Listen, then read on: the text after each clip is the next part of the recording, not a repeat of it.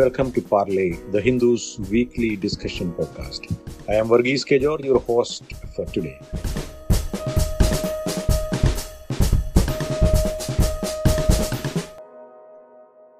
On Independence Day, the Prime Minister announced the National Digital Health Mission, under which every Indian will get a health ID card. The Prime Minister said, and I quote, Every time you visit a doctor or a pharmacy, everything will be logged in this card. From the doctor's appointment to the medication, everything will be available in your health profile. Unquote. The National Health Digital Health Mission seeks to create an ecosystem under which health records will be digitized and doctors, hospitals, pharmacies, diagnostic services, insurance companies, researchers will all be under that network. Later on, the government clarified that it would be voluntary. Uh, data will be stored locally. Only anonymized data will be shared upwards, etc. Aggregation of data by private and state entities has emerged as a major concern, and for valid reasons, and we shall come to that soon. The decennial census, which has traditionally been the most expansive data collection by the state, is was also supposed to happen right now, but this year it has uh, been disrupted by the pandemic, and we do not know when Census 2021 could move forward, along with the more controversial National Population Register updating. We also have a new education policy, another component of the holy grail of demographic dividend that we seek. Critics believe that the real challenge that India faces in health and education is the absence of even minimal facilities that cannot be overcome by merely capturing data. So, the question that we discuss today is Will real time capturing of demographic data, birth, death, etc., and health indicators of the population lead to benefits that outweigh perceived and real risks of erosion of privacy? How much is too much when it comes to data harvesting? how do we achieve the right balance between privacy on the one hand and innovation and efficiency on the other. To discuss this, we have Mr. A.R. Nanda. He's a demographer who had a distinguished and long career in the Indian Administrative Service as Registrar General and Census Commissioner of India. And as Health Secretary of India, he has dealt with these questions intimately. Venkat Srinivasan is a Boston based technology entrepreneur, an expert in artificial intelligence and computational algorithms in multiple domains, including finance, accounting, health, and education. He has founded several successful AI led startups, most recently, English Helper and uh, Know Your Meds, that uses technology tools to solve some intractable problems in education and health. He holds nine patents and has published over 30 research papers. So, let me uh, begin with you, uh, Mr. Srinivasan. How can technology transform data collection and analysis? Thanks for that uh, kind introduction, Varghese. Uh, I think first thing, as I heard you introduce the context and background, you can't think of data without technology, right? And this is digital data. And of course, it is important to recognize the privacy issues but the only way I think you need to think about this is transforming health mm-hmm. outcomes and health access and healthcare and not separate data alone. Right? That's the first sort of quick reaction. And technology, the use of this data with technology, I think is the real intent of this policy. As you know, in the US, we've had this electronic health records initiative for a while uh, so yes, technology can, if used properly, and I underscore that, can dramatically transform acts, uh, healthcare at all levels. So one part of it, of course, technology can't work without data, right? So there's many levels. So it can be at the population level, as you've alluded to. It could be at the individual health level.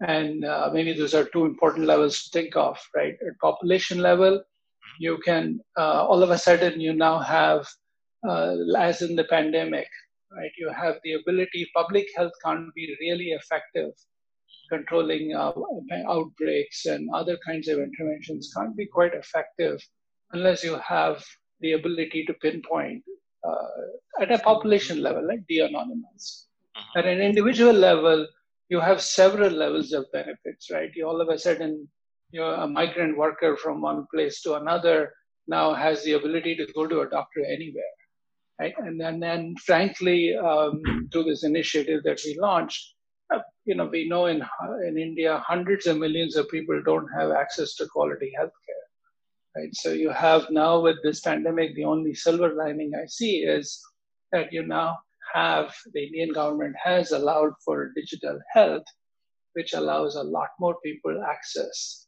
at least on paper. I'm sure that will happen over time. So, but let me stop there and, and see if I just started to begin to answer your question. Yes, yes. Thank you uh, for that response. So, uh, Mr. Nanda, uh, yes. what problems do we currently face when it comes to demographic and health data in terms of samples, the frequency, accuracy, the range of the data. Since you've been in this uh, uh, uh, field for a long time, from starting as a district from from being a district magistrate to heading it at a national level, you have seen it all very up close. Can you capture for us what problems do we face when it comes to the quality and the range of uh, data in India? Uh, yes, uh, I heard uh, Mr. Srinivasan. Yeah, I agree. I mean, on that aspect, that technology can transform. But with regard to your question uh-huh. about uh, the you know the problems uh-huh. that we are currently facing, we have been facing for quite some time. But right. Uh, facing in our demographic and health data, uh, as for example, we have said on sampling, there are sampling problems. There are non-sampling errors uh, quality, then the frequency. You see, they are very, very, it's not cost effective if you are holding it very frequently. The huge, uh, for example, the demographic health survey or the, uh, you know, family health survey. But then there was a lot of hesitation on that. But uh, we have decided to have it more frequently.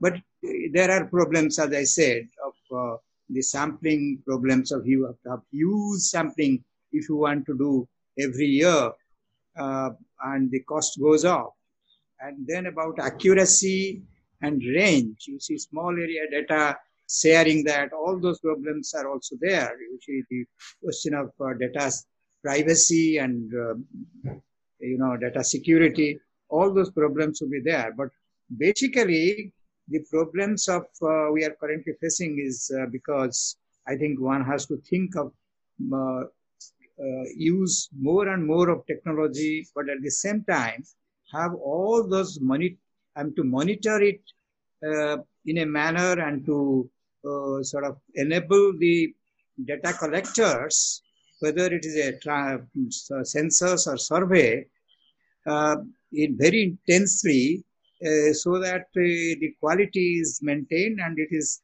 also monitored properly. Uh, and the monitoring system we have, I mean, one can have the technology to aid in monitoring. The, there can be, you know, the, the use of uh, the technology for even the you know things like mobile data collection which have already been tried in smaller ways in different places but going to be you know used in this uh, the the coming census, mm-hmm. uh, which will most probably be held in 2022 instead of 2021. Mm-hmm. But 2021 they will have the first phase of house listing and housing census.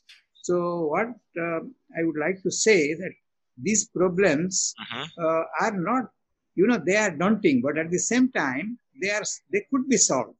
So uh, did did did you ever in your career as a demographer and a planner in uh, all these areas, did you ever wish that if only the technology had been better?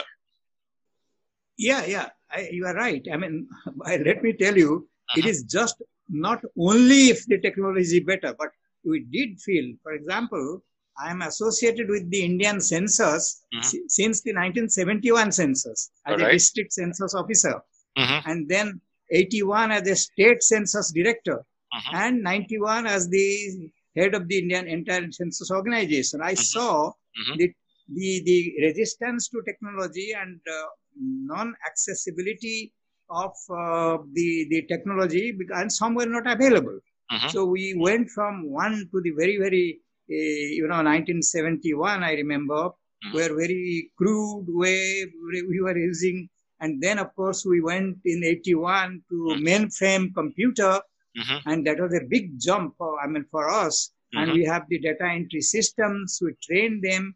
It came out quite well. There were problems of, uh, you know, validation, data validation and all that, but it was taking a long, long time to get the data of the census. Four, three years, four years, five years, six years, even till the next census comes, nine years. Uh-huh. So these have been our problems. Uh-huh. Similarly, in the demographic health survey, uh-huh. the first demographic health survey, family health survey, I was associated in 92, 93. But we improved the system in the next day, 98, 99 and then later on in the next it has, we have been able to use little bit but i think now they are using in a much bigger let, way. let me stop you there sir and uh, bring in mr srinivasan there. When it uh, what is it that uh, is possible today because of technology which we could not have uh, dreamed of say one decade ago in terms of collecting data keeping it safe and using it for better public good I think you nicely framed it in those three buckets. So collection uh, for all of the real challenges that uh, Mr. Nanda described, which, which were real, right? I've lived through those times, Mr. Nanda through the mainframe days, the card punch days, etc. Technology is the only solution, right? Is is an excellent solution on the collection side. You can enable it on the mobile uh, phone, you can um, enable it in tablet, you can enable it in machine, etc. And today the technology can be a lot more smarter. So you can use um, algorithms, AI algorithms to uh, to detect quality issues, uh, which Mr. Nanda rightly pointed out. Right at the end of the day, it's garbage in, garbage out. And in this case, where data is the main purpose of data collection, quality is obviously critical. Right? It's critical everywhere, but here it is even more, uh, if I can, if you can think of it as more critical, it is. And so you can detect it, and often it is impossible to, to fix quality issues after the fact, right? It's very hard. And whether it is sampling or whether, in fact, I would say that you can expand the sample with today's technology at much, much lower cost. Mm-hmm. Right? You can enable these devices, computing devices, that can use a store and forward type architecture, meaning that if you don't have the internet connectivity, you can store it locally for, for you know, for temporarily, and then at the moment you have connectivity, you can forward. So there's lots of advances in terms of connectivity. But I'd say quality is where I think the biggest advances uh, will will be felt because you can control it through many kinds of pattern matching, looking for trends, looking, you know, all real time. So that's one on the collection side. Uh, so I'd say today collection can be, I would argue that collection can be expanded significantly, right, at much lower cost. The second uh, part is the is a real uh, part, the issue, which is the privacy and and security side, and that I think technology has come a long way, but you know, even today you hear daily reports of hacking everywhere. So, you know, now of course we still use credit cards and we use, you know, identity thefts are common, but we still have digital identities and work with them and somehow have learned to work around them. But I think my thinking is yes, you will make the technology really robust, and there are several ways of doing it you can you know create levels of anonymization in the technology. So it's much much harder for somebody to to figure out who you are uh, unless somebody has the ability. You give the individual the control like the uh, national health commission seems to have done by making it voluntary and if people start seeing the benefits then they will obviously volunteer more so technology can be, uh, you could use today lots of the same AI algorithms to protect and prevent theft. Uh, but I think it also has to be complemented with some two other things I would suggest. One is a, a uh, legal framework that ensures that you are uh, you have a, a very effective deterrent for anybody who is caught stealing or misusing health, personal health data, right? That's one. And, and it has to be enforceable, that not just on paper. And the third element, which I would uh, think of, is making it independent of any political machinery. So possibly create an independent commission, just like you have the Central Election Commission, create a Central Health Commission, and let the head Central Health Commission have the independence and make sure they protect the data and that nobody else, unless they are authorized, can have access to it, right? The individual and maybe the central health, some sort of an independent body that is outside the, uh, because the other concern could be what if you know, people in power say, quote unquote, misuse this data, right?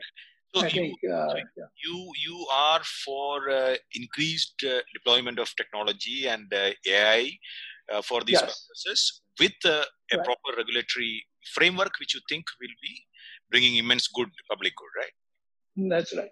I mean, example, quick. Sorry, yeah, I'll let. Yeah, I'll, I'll, I'll take that. Exceeding time. Yeah, go ahead. Yeah, I, will take that question to uh, you, Mr. Nanda. So there is concern among. I mean, we we are current as we speak. We are in India debating the uh, the the personal data data protection bill. Uh, many people have said that uh, the powers that the government retains in that framework, which is, I mean, which are sweeping in nature because there are various widely, vaguely defined ways in which uh, state agencies can access that uh, private data. So, do you think we we are still a long way uh, before we could get a satisfactory, reassuring legal framework, which could which enables the use of data in a secure manner? Andasa? Yeah. Yeah, we have uh, already some uh, legal framework mm-hmm. under which, whether it is the census or uh, it is the, you know, the certain surveys, of course, they have said National Sample Survey, mm-hmm. Uh, the National Sample Survey Organization Survey, and a few other surveys are covered. I mean, in terms of protecting the privacy, protecting the, you know, all that issue. Mm-hmm. But the problem is these uh, the, the the organizations who are supposed to, to handle this and uh-huh. to give the justice in this are not independent, strictly independent regulatory authorities. Uh, they are, for example, the Census Commissioner of India uh, has the power under the Indian Census Act to say no. I had said no even to some state governments and so, so even the government of India asking for using the data for certain purposes. For example, in 1991, for uh, bringing out, taking out the, the you know caste and other things to, to go for a survey caste wise uh-huh. based on the the census uh, forms that were mm-hmm. there so that but uh, that was refused and they uh, at that time they they didn't raise much objection because they had to go for a separate survey later on mm-hmm. on caste census as you know right but mm-hmm. Making an independent regulatory commission like the election commission as it has been said mm-hmm. is one solution when you are getting into these use of uh, technology in a bigger way going for uh, you know all these issues like national population register mm-hmm. uh, with uh, along with census or housing census so i think that that is a necessity for that and i have written it in a book which i have, uh, have been published on bureaucracy. Yeah. in which i have said that uh, like the national uh, sort of census commission has mm. to be established. So, so yeah. So so you you also support the idea of uh, the, the an independent autonomous regulatory framework. But do you fear considering the political uh, the, the, the fractious politics that we have in this country you, you do you figure vindictive action by the state agencies or other private agencies who might actually be able to access this data on political economic or ideological ground because across the UIDAI, GSTN, and now the proposed health uh, data, uh, mm. the, it actually gives a complete profile of a person uh, whether social, economic, personal, and at one level even their political persuasions. Do you fear, or do you are you concerned that uh, uh, that is a risk that we will need to do more to mitigate? Yeah, that's a risk. That's a risk which cannot be just wished away. Mm-hmm. But at the same time, you have to one has to see the what you call public good, mm-hmm. the overall, so that once you have a law which will maybe on the constitution put in the constitution with an amendment to put this uh, commission, uh, the census and survey commission or something like that. The you know statistical commission of India has also uh, sort of earlier had recommended that. So I think we need to go for that. I, but you, you are suggesting say, go beyond a mere law and have a constitutional provision that enables absolutely, all. Absolutely. Yes. So, mean, despite, so Venkat, yeah. that uh, at that point, would you be able to uh, throw some light on how the United States, for instance, or other examples yes. from the world in other parts of the world, mm. how do they yeah. deal with this question, tricky question of privacy and public good when it comes well, to there is a, Sorry. Yeah. So the the as you know, we have this law called HIPAA, uh-huh. which has been uh, it was enacted and is being enforced quite effectively, I would say. Right. I think there's uh, some same concerns here as well in the U.S. Right, privacy across spectrum, and there is now recently there was a lot of was a very controversial uh, idea of declaring your citizenship and so on, and which in this country is a very uh, controversial issue because of various uh, uh, various temporal sorts of happenings here. Now, I think so. I think uh, something like a HIPAA is absolutely critical. What What is HIPAA? HIPAA.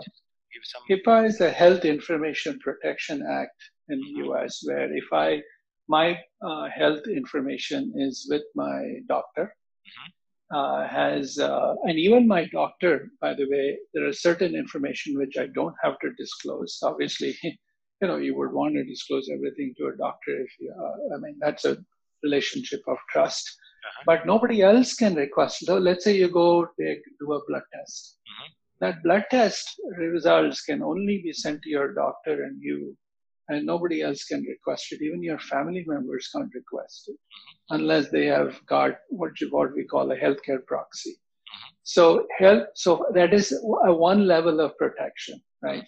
This data is now stored in uh, various electronic health record systems, which of course are have their, you know, I'm sure they have as tight a level of security as you can they can implement I wouldn't say, you know, no software today is hack proof, right? I mean, you can always get in, but I think they do as good a job as you possibly can. I'm sure they encrypt it to highest levels of encryption and so forth. But the regulatory framework is very important. When I go pick up prescription medicine at the pharmacy for my parents, uh, I, I first of all have to have a healthcare proxy for them.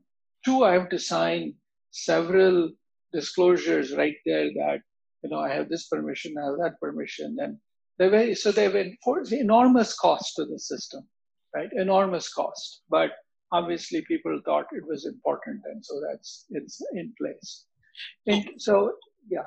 How is that data used for uh, uh, a meta-analysis and uh, public policy making? How, when you have those so, kind of fencing? Public policy, public policy making, I think the use is increasing, but it is not as extensive.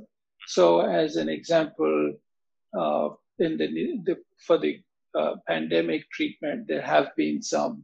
For you, know, you have to remember another thing: most of the hospitals here or medical facilities here are private, mm-hmm. right? Ninety percent of them are up. I don't know the percentage, but a large number are private, and we have private health insurance. So what we we have a slightly diff, you know different system than India, of course. And so the issue here is many of these private hospitals were not talking to each other, and the idea of in before the electronic health records, I'm not talking about both population level and individual level. All of a sudden now, a much greater amount of information sharing has happened. So when you go from one hospital to another because you go to a specialist or you go to somebody else, there's, this was a, a big issue 10 years ago. Today, by the way, all this information is available almost real time. It doesn't matter where you're going, your x rays are being pulled up, your test results are being pulled up. So it's enabled much effective uh, public good at the individual patient level, right? That's one.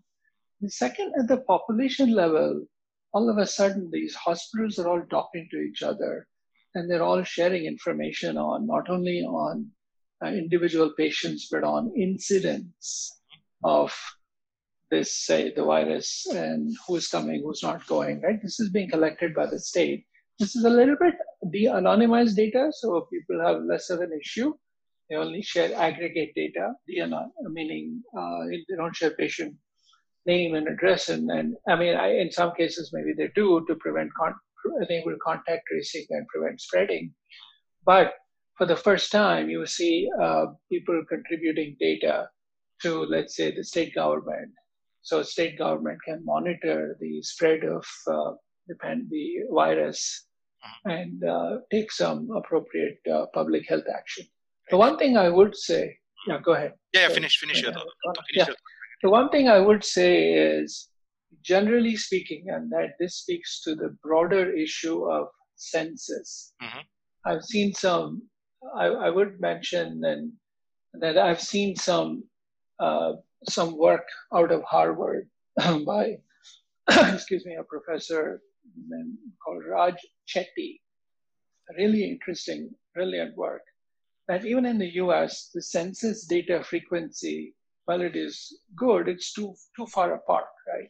One of the interesting issues in this public health crisis is that we have all these policy interventions. Now I'm going beyond health. Let's say we had in this country, you had these loans that were given to businesses. And in India, I'm sure various kinds of interventions. The issue is these policy interventions are all based on data that is not very real time. Right. That right. is, you know, two years old, three years old, I five will, years I will, old. I will come back to you on that question. Okay uh, again. Okay. So let me take that question to Mr. Nanda. Nanda sir, can you hear me? Yes, yes, I yeah. can hear you. So, so the decennial census, which has been around for more than 130 years now, that is very expansive, elaborate, and it uh, involves the deployment of huge uh, human resources.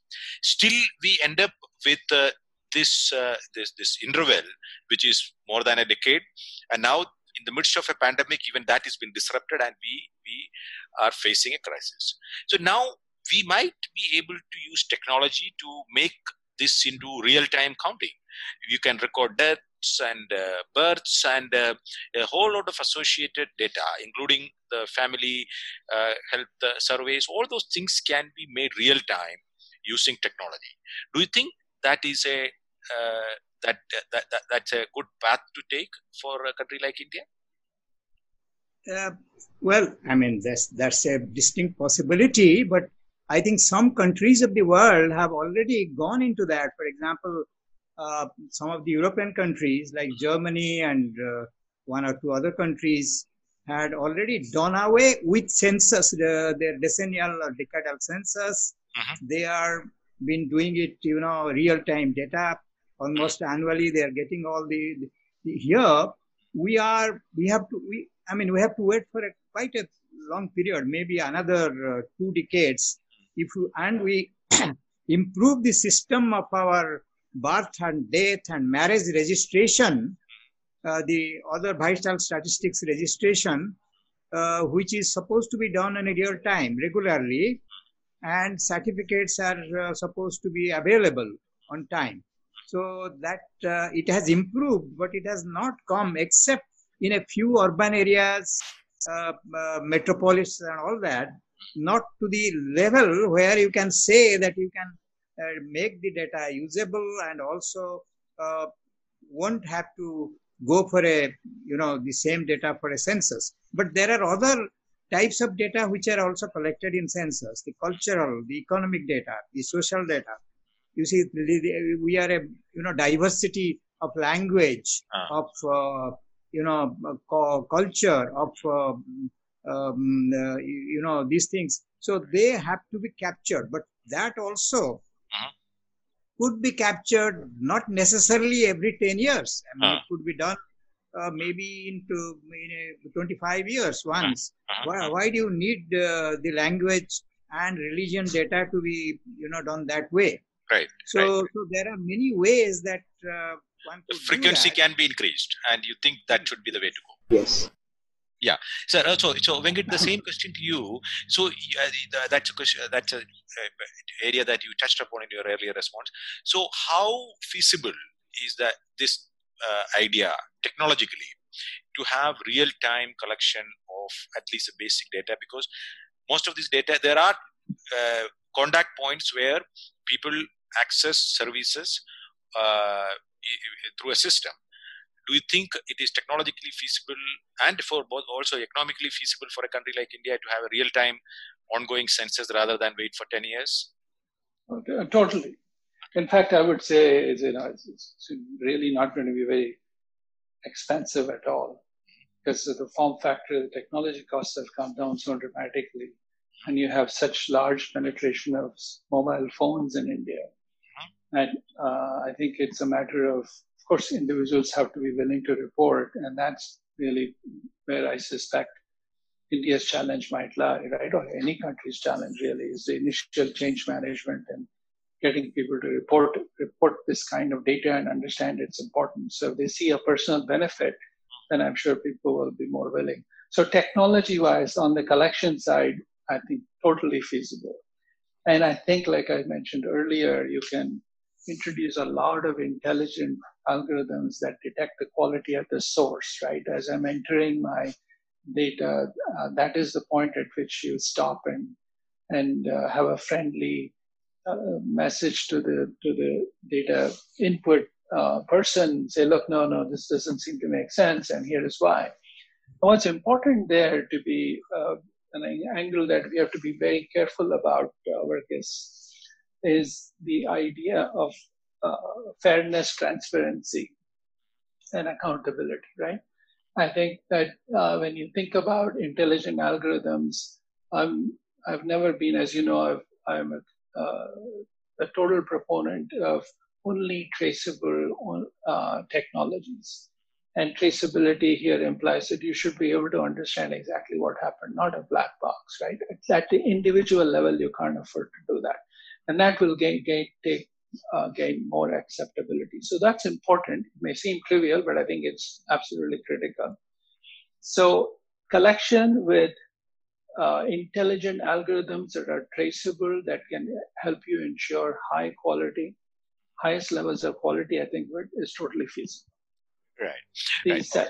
yeah. So I, I think we are coming towards end of uh, this discussion. So I have the I have, I have a final question, so to speak, both of you, sirs. So uh, here we are discussing about uh, finding a balance between individual privacy and promoting innovation and efficiency.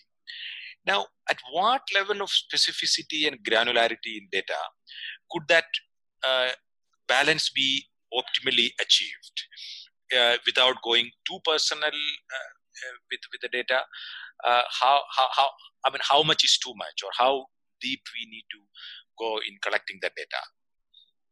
Now that's how if you could begin and then when yeah, yeah that's a real sort of problem. Yeah. but in census organization as well as in the big uh, demographic surveys health surveys uh, what we have based on our experience have uh, evolved over the period mm-hmm. is to have this compromise uh, and you will find many of the census data are given at the lowest small area level that is the village mm-hmm. and as you know in village is also sometimes could be very big and sometimes could be very small so uh, but a few other data are not which are sensitive uh, and have got question of uh, quality and other things are only statistics are given at a higher level. That is for example at, at a you know sub-district level of a tehsil or block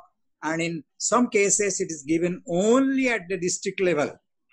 So and and so that, that's how it is. And in surveys also because of the sampling and other problems, they are given at the state level some and at the district level at best.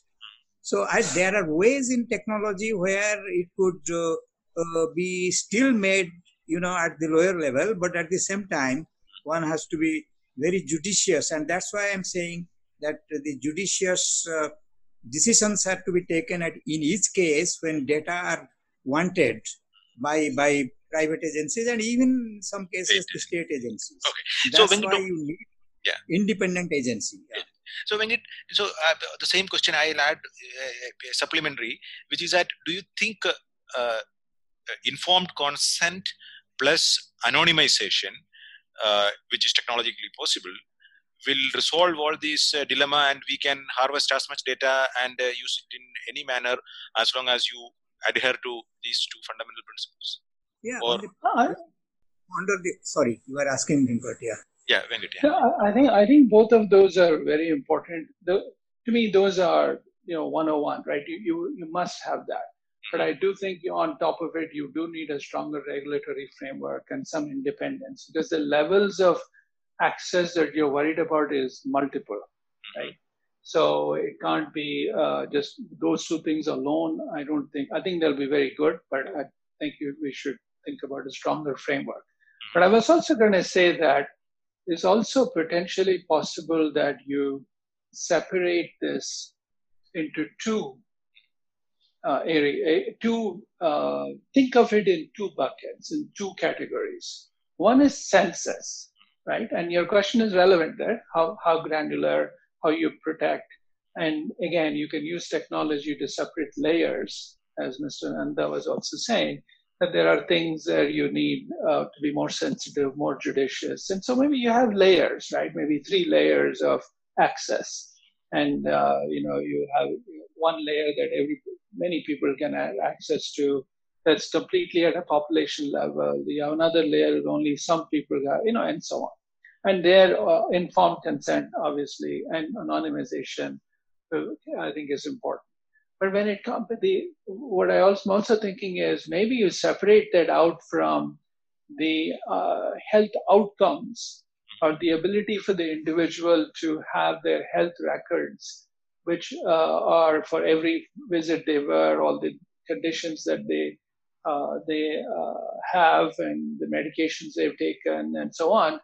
That that data maybe you separate from the census data and that data will obviously reside. Also important for it to be digitally available in a centralized location for that individual across the country.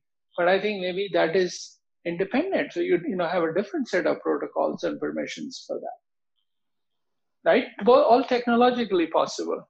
Um, but I, I, I, think you need a uh, you need a strong set of like this HIPAA compliance that we have here, where every insurance company, every pharmacy, every doctor, every hospital, every individual, or anybody else who needs any access to that kind of data must has to certify that they are compliant, and and there are you know significant deterrents.